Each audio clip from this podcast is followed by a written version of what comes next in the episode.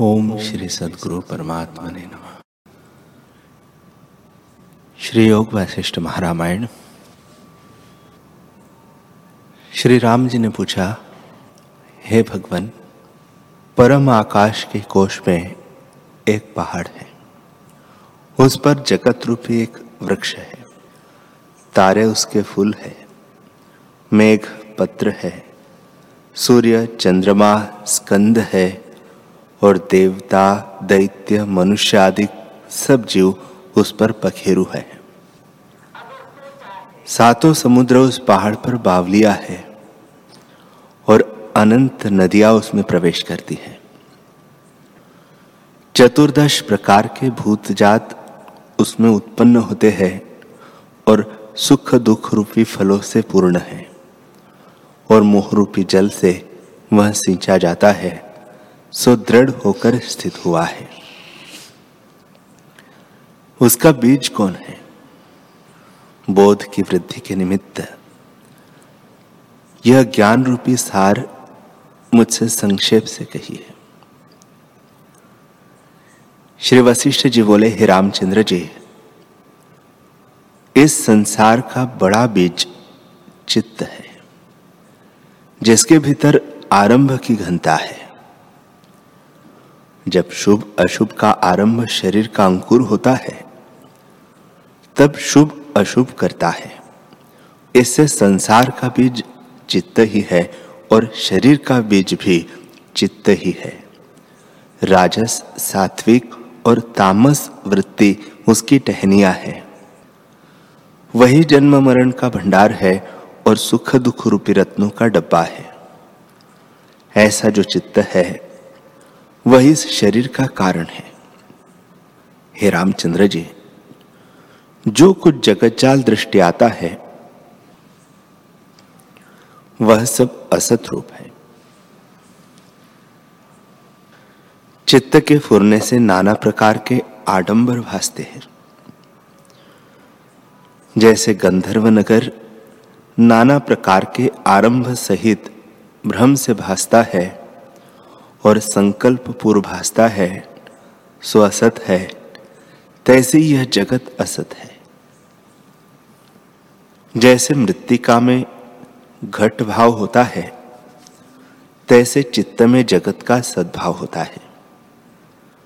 चित्त रूपी अंकुर के वृत्ति रूपी दो टास होते हैं। एक प्राणों का फूरना और दूसरा दृढ़ भावना। जब प्राण स्पंद होता है और हृदय मात्र में 101 नाड़ी है। उनकी ओर संवेदन रूप चित्त उदय होता है, तब प्राण स्पंद फुरता है। जब प्राण फुरता है, तब शुद्ध सात्विक चित्त उपजता है और उसमें जगत भासता है। जैसे आकाश में नीलता भासती है, तैसे ही प्राणों में नीलता भासती जब प्राण स्पंद होता है, तब चित्त संवित उछलती है। जैसे हाथ से ताड़न किया गेंद उछलता है। जैसे प्राण स्पंद में सर्वगत संवित उपलब्ध रूप होती है और वह प्रतिबिंब रूप होकर सात्विक भाग में स्थित होती है और महासूक्ष्म से सूक्ष्म है, जैसे वायु में गंध रहती है। वही संवित रूप को त्याग कर जब बहिर्मुख धावती है, तब उससे नाना प्रकार के जगत भासते हैं और नाना प्रकार की वासना उठती है और उनसे अनेक दुखों को प्राप्त होता है। हे रामचंद्र जी, संवित को अंतर्मुख रोकना ही कल्याण का कारण है। जब संवित स्वरूप में स्थित होती है, तब क्षोभ मिट जाता है और जब शुद्ध संवित में अहम उल्लेख फुरता है, तब वेदन रूप होती है, सो ही चित्त है। चित्त से अनेक दुख होते हैं, और चित्त का होना अनर्थ का कारण है। जब चित्त न उपजे, तब शांति हो जाती है, और चित्त तब निवृत्त होता है, जब प्राण स्पंद रोकिए अथवा वासना नष्ट हो। ध्यान और प्राणायाम से योगेश्वर प्राणों को रोकता है, तब चित्त स्थित हो जाता है। यह योग से अनुभव करता है। ज्ञान से जो अनुभव होता है, सो भी सुनो। हे रामचंद्र जी, चित्त वासना से उत्पन्न होता है और वासना विचार से रहित फूर्ति है। जैसे बालक को जन्म से ही स्तनों से दूध पीने की वृत्ति फूर्ति है, तैसे ही अकस्मात भावना की दृढ़ता से वासना फुराती है। हे रामचंद्र जी, जिसमें पुरुष की तीव्र भावना होती है, वही रूप पुरुष का होता है। स्वरूप के प्रमाद से जो भाषित होता है उसमें दृढ़ प्रतीति हो जाती है। तब उसकी भावना करता है और जगत की वासना से मोह प्राप्त होता है। इससे स्वतः सिद्ध जो अनुभव रूप आत्मा है, उसको जान नहीं सकता। वासना की प्रबलता से स्वरूप का त्याग करता है और भ्रांति रूप जगत को सत्य देखता है। जैसे मध्य से मत्त को पदार्थ और के ओर भासते हैं, तैसे ही मूर्खों को वासना के बल से जगत के पदार्थ सत्य भासते हैं। हे रामचंद्र जी असम्य ज्ञान से जीव दुखी होता है, शांति को नहीं प्राप्त होता, और मन की चिंता से जलता है। मन किसका नाम है, सो भी सुनो। जो असम्य ज्ञान से अनात्मा में आत्म भावना हो और वस्तु, आत्मा में अवस्तु अनात्म भावना हो, उसका नाम मन है। वह मन ऐसे उत्पन्न होता है कि प्रथम चेतन संवित में पदार्थों की चिंतना होती है, फिर तीव्र पदार्थों की दृढ़ भावना होती है, तब वही चेतन संवित चित्त रूप हो भासती है। उस चित्त में फिर जन्म, मरण आदि विकार उपजते हैं और फिसी, फिर किसी का ग्रहण और किसी का त्याग करता है। जब ग्रहण और त्याग का संकल्प हृदय से निवृत्त हो, तब चित्त भी मृतक हो जावे। जब वासना नष्ट हो जाती है, तब मन आत्मपद को प्राप्त होता है। मन का मन होना ही परम उपशम का कारण है। हे रामचंद्र जी, जो कुछ जगत के पदार्थ है, उनकी अभावना कीजिए और सब अवस्तुभूत जगत का त्याग कीजिए, तब हृदय आकाश में चित्त शांत होगा। हे राघव, चित्त का स्वरूप इतना ही है। जब पदार्थों से रट, जब पदार्थों से रस उठ जावे, तब फिर चित्त नहीं उपजता। जब तक पदार्थों का रस फुरता है, तब तक स्थल रहता है। और असम्य ज्ञान से अनात्मा में जो आत्म भावना है जो जो यह दृढ़ होती है, त्यों त्यों चित्त रूपी वृक्ष अनर्थ के निमित्त बढ़ता जाता है। और जो जो अनात्मा से आत्मबुद्धि निवृत्त हो जाती है, अर्थात अवस्तु में वस्तु बुद्धि नहीं होती। त्यों त्यों चित्त रूपी वृक्ष क्षीण होता जाता है, सो कल्याण के निमित्त है। जब चित्त यथार्थ देखता है, तब चित्त अचित्त हो जाता है। सब आशा निवृत्त हो जाती है, और परम शांति और शीतलता हृदय में स्थित होती है। तब पदार्थों को ग्रहण भी करता है, परंतु हृदय से राग संयुक्त वासना निवृत्त होती है। सो उससे चित्त शांति को प्राप्त होता है। हे रामचंद्र जी, जीवन मुक्त में भी चेष्टा दृष्टि आती है, परंतु जन्म का कारण नहीं होती, क्योंकि मन में मन का सद्भाव नहीं होता। जैसे नटवा अभिमान से रहित अनेक प्रकार के स्वांग धरता है, तैसे ही वह अभिमान से रहित चेष्टा करता है।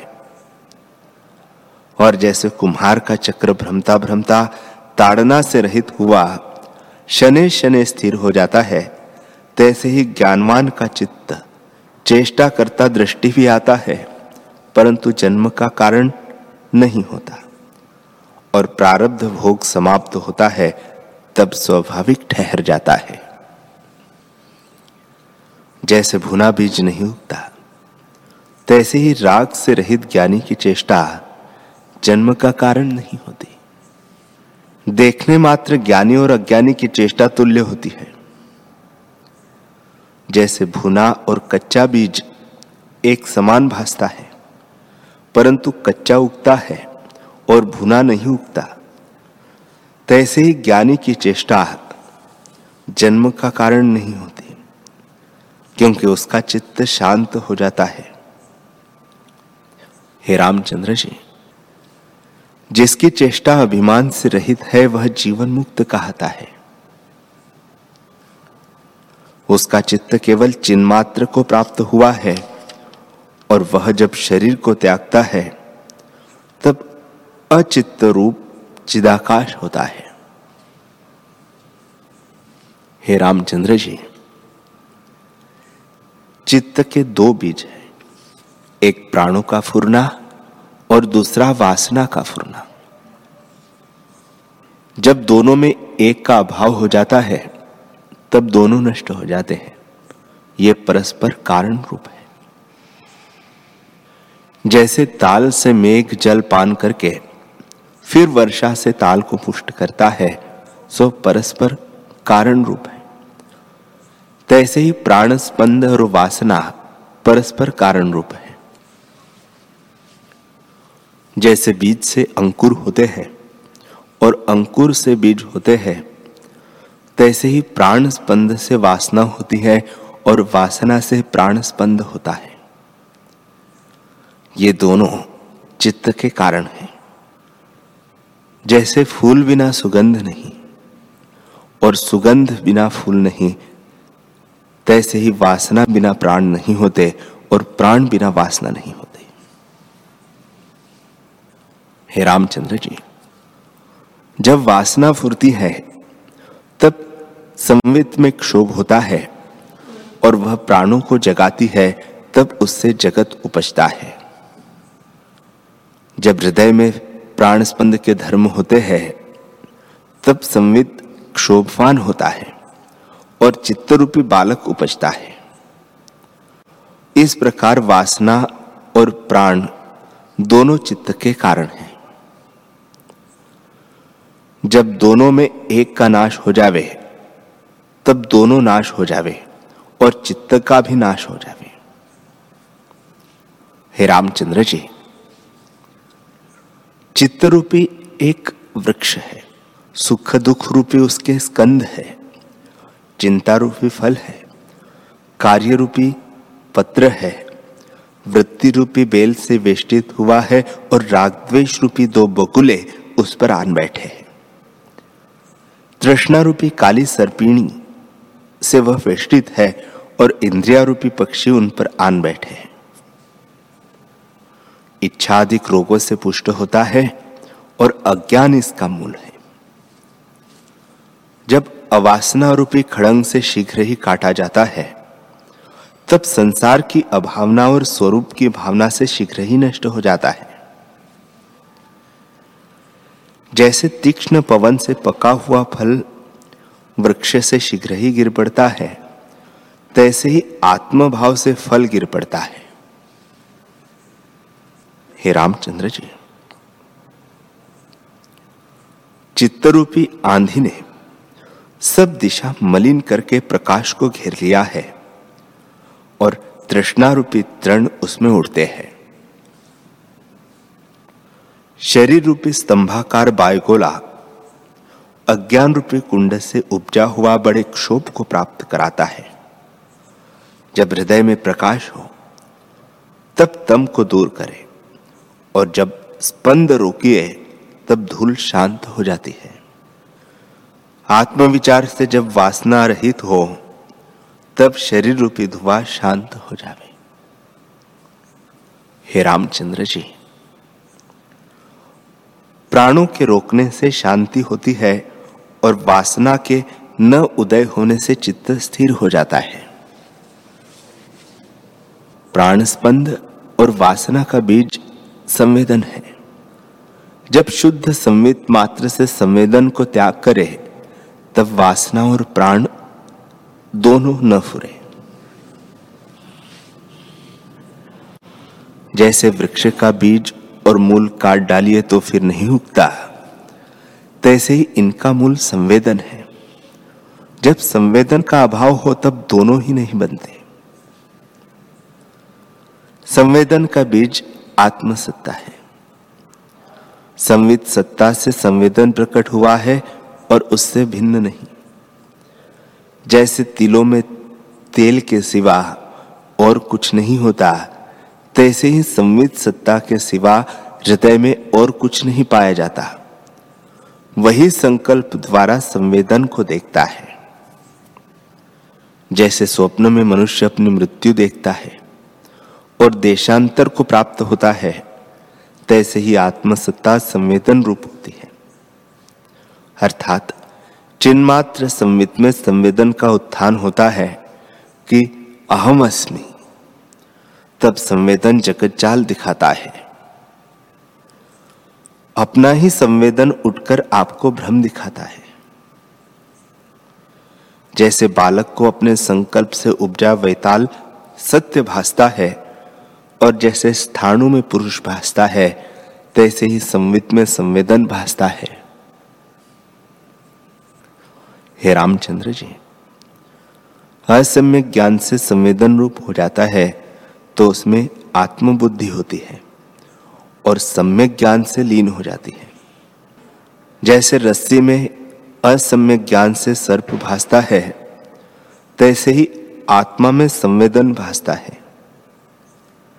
तीनों जगत ब्रह्म संवित रूप है।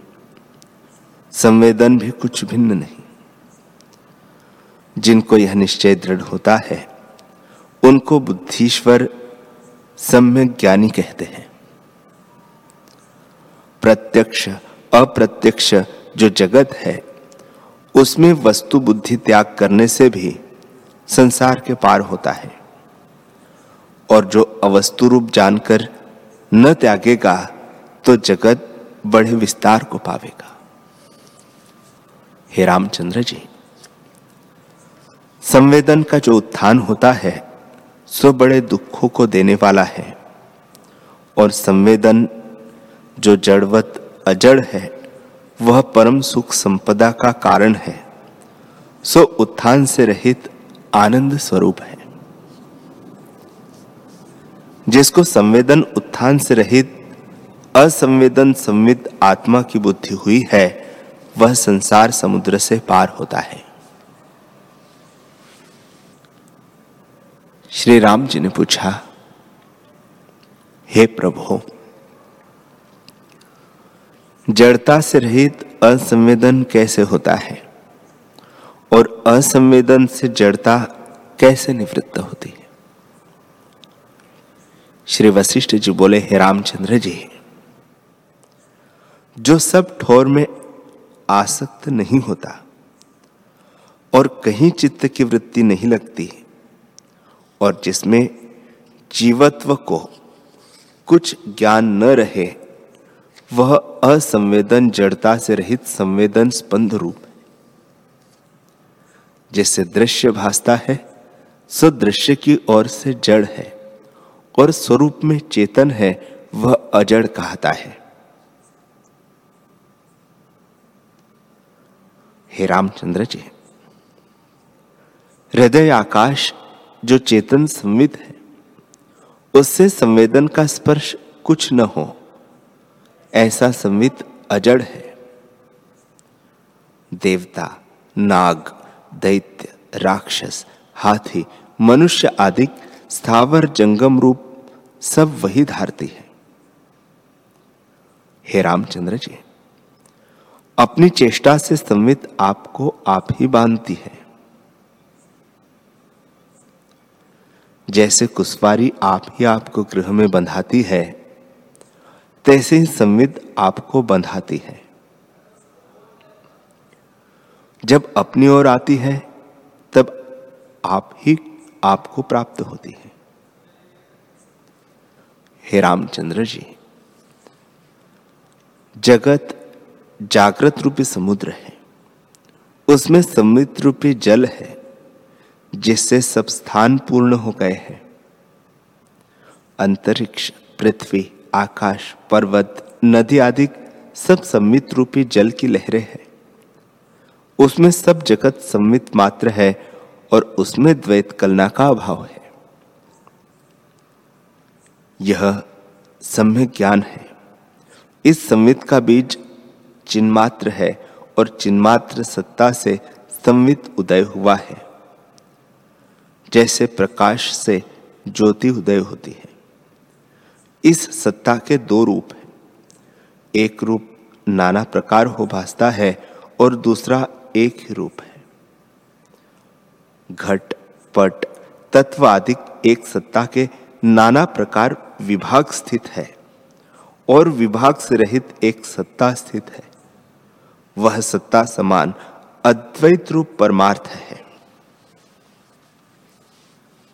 हे रामचंद्र जी, विषय को त्याग कर जो चिन्मात्र है, वह अलेप एक रूप है, सो महासत्ता है। उसको ज्ञानवान परम सत्ता कहते हैं। नाना आकार भी वह सत्ता कभी नहीं धारती। यह संवेदन से हुए है, इस कारण अवस्तु रूप है। एक रूप जो परम सत्ता निर्मल अविनाशी है, वह न कभी नष्ट होता है और न विस्मरण होता है, क्योंकि अनुभव रूप है। हे रामचंद्र जी, एक काल सत्ता है और एक आकाश सत्ता है।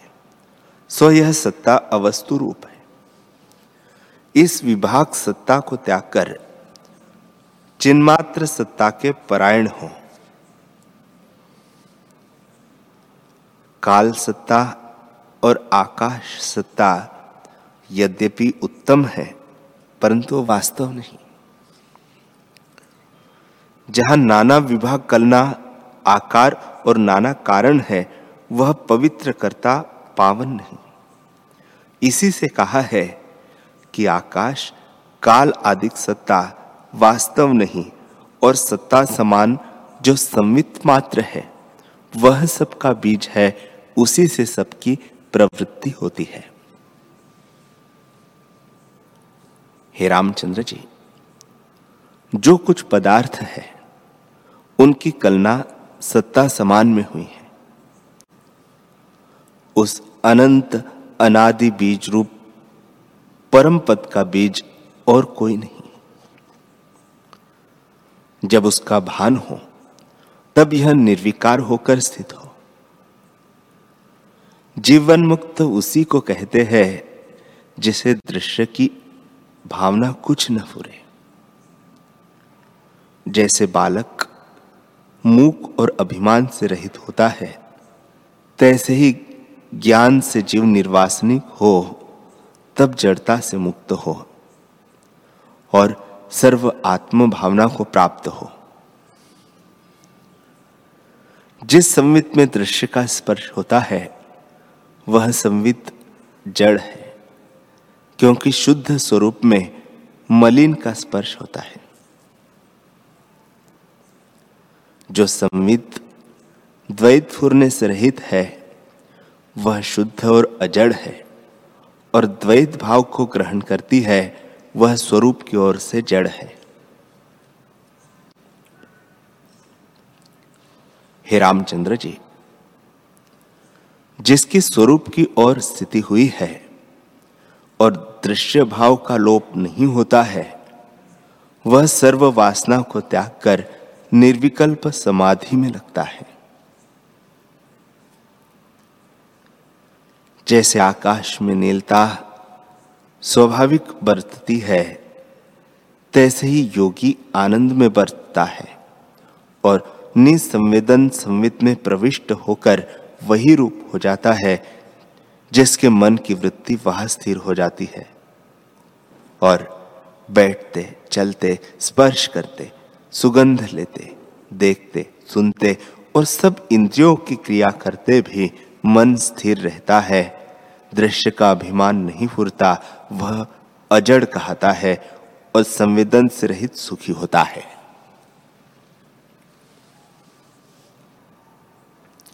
हे रामचंद्र जी, ऐसी दृष्टि प्रथम तो कष्टरूप भासती है, परंतु पीछे सब दुख का नाश करता होती है। इससे इसी दृष्टि का आश्रय करके दुख रूप जो संसार समुद्र है, उससे तर जाओ। जैसे वट का बीज सूक्ष्म होता है, पर विस्तार को पाकर आकाश को स्पर्श करने लगता है, तैसे ही सूक्ष्म संवेदन से जब संकल्प फैलता है, तब वही बड़े जगत के विस्तार को धारता है और जन्म के जाल को प्राप्त होता है। बीज रूप से आप ही अपने को जन्मों में डालता है और फिर मोह में गिरता है। जब संवित अपनी ओर होती है, तब मोक्ष को प्राप्त होता है। और जैसी भावना स्वरूप में दृढ़ होती है, वही सिद्ध होती है। जैसे नटवा अनेक स्वांग को धारता है तैसे ही संवित अनेक आकारों को धारती है। जब नट भूमिका को त्यागता है, तब अपने स्वरूप में प्राप्त होता है। हे रामचंद्र जी संवित रूप नटी जगत रूप धारकर नृत्य करती है। जो दुख रूप संसार समुद्र में न गिरे सो सत्ता सब कारणों के कारण है और उसका कारण कोई नहीं। और वही सब सारों का सार है, उसका सार कोई नहीं। उसी चेतन रूपी बड़े दर्पण में समस्त जगत प्रतिबिंबित होता है। जैसे ताल में किनारे के वृक्ष प्रतिबिंबित होते हैं, तैसे ही सब वस्तु चिद दर्पण में प्रतिबिंबित होती है। हे रामचंद्र जी। जो कुछ पदार्थ है, वे सब आत्मसत्ता से सिद्ध होते हैं और उसी अनुभव में सबका अनुभव होता है। जैसे क्षड रसों का स्वाद जिह्वा से सिद्ध होता है, तैसे ही सब पदार्थ चिदाकाश के आश्रय सिद्ध होते हैं। जगतगण उसी से उपजते हैं, उसी में बरतते और बढ़ते हैं, उसी में स्थित दिखते हैं और उसी में लय होते हैं। सबका अधिष्ठान वही सत्ता है और गुरु का गुरु, लघु की लघुता, स्थूल की स्थूलता, सूक्ष्म की सूक्ष्मता, द्रव्यों का द्रव्य, कष्टों में कष्ट, बड़े में बढ़ाई, तेज का तेज, तम का तम, वस्तु की वस्तु, दृष्टा का दृष्टा, किंचन में किंचन, निष्किंचन में निष्किंचन। तत्वों का तत्व। असत्य का असत्य, सत्य का सत्य। आश्रय में आश्रय और अनाश्रय में अनाश्रय, वही है। हे रामचंद्र जी, ऐसी जो परम पावन सत्ता है, उसमें प्रयत्न करके स्थित हो।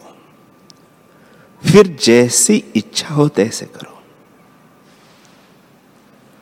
वह आत्म तत्व निर्मल अजर, अमर, शांत रूप और चित्त के क्षोभ से रहित है। उसमें भव यानी संसार से मुक्ति के निमित्त स्थित हो जाओ।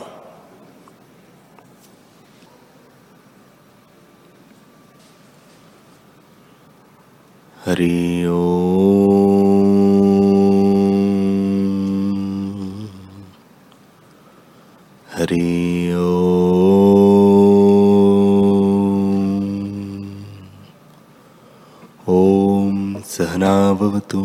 सहनौ भुन सह वीर्यं करवावहे। तेजस्विनावधीतमस्तु, मा विद्विषावहे। ओम शांति शांति शांति श्री सद्गुरुदेव भगवान की जय।